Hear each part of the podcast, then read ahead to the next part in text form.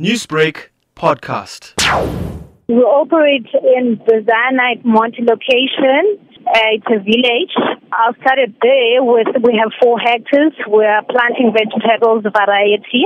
We had a problem of water when we started in twenty nineteen. And then twenty twenty, we asked our coast for assistance because I was uh, relying on the rainwater, or sometimes I used to buy water, or even ask from the neighbors with a lot of water tanks.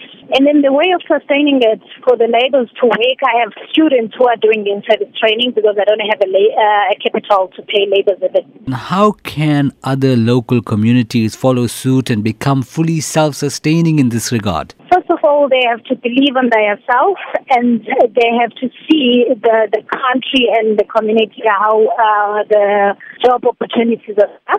That whatever that they are thinking, and they mustn't think that, okay, they don't have a capital to start. The little you have and the idea that you have, it's, it's the power, it's the power tool that you have, and register your own company on C I C P so that when you are knocking on the other doors, going to N Y D A, they can assist you with whatever that you want to do in the business, whatever kind of a business you want to start.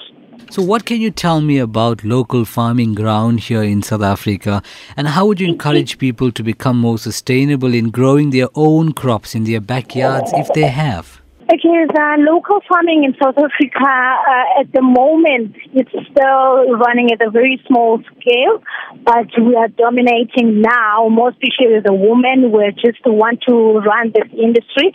And the other challenge that we have is the market. If they can open doors for us in the market, because the land is what we have. Because of our great-grandparents, they do have the land. The land is not a problem. If they can open the market for us, then we can run up and grow big. Newsbreak, Lotus F M, powered by S A B C News.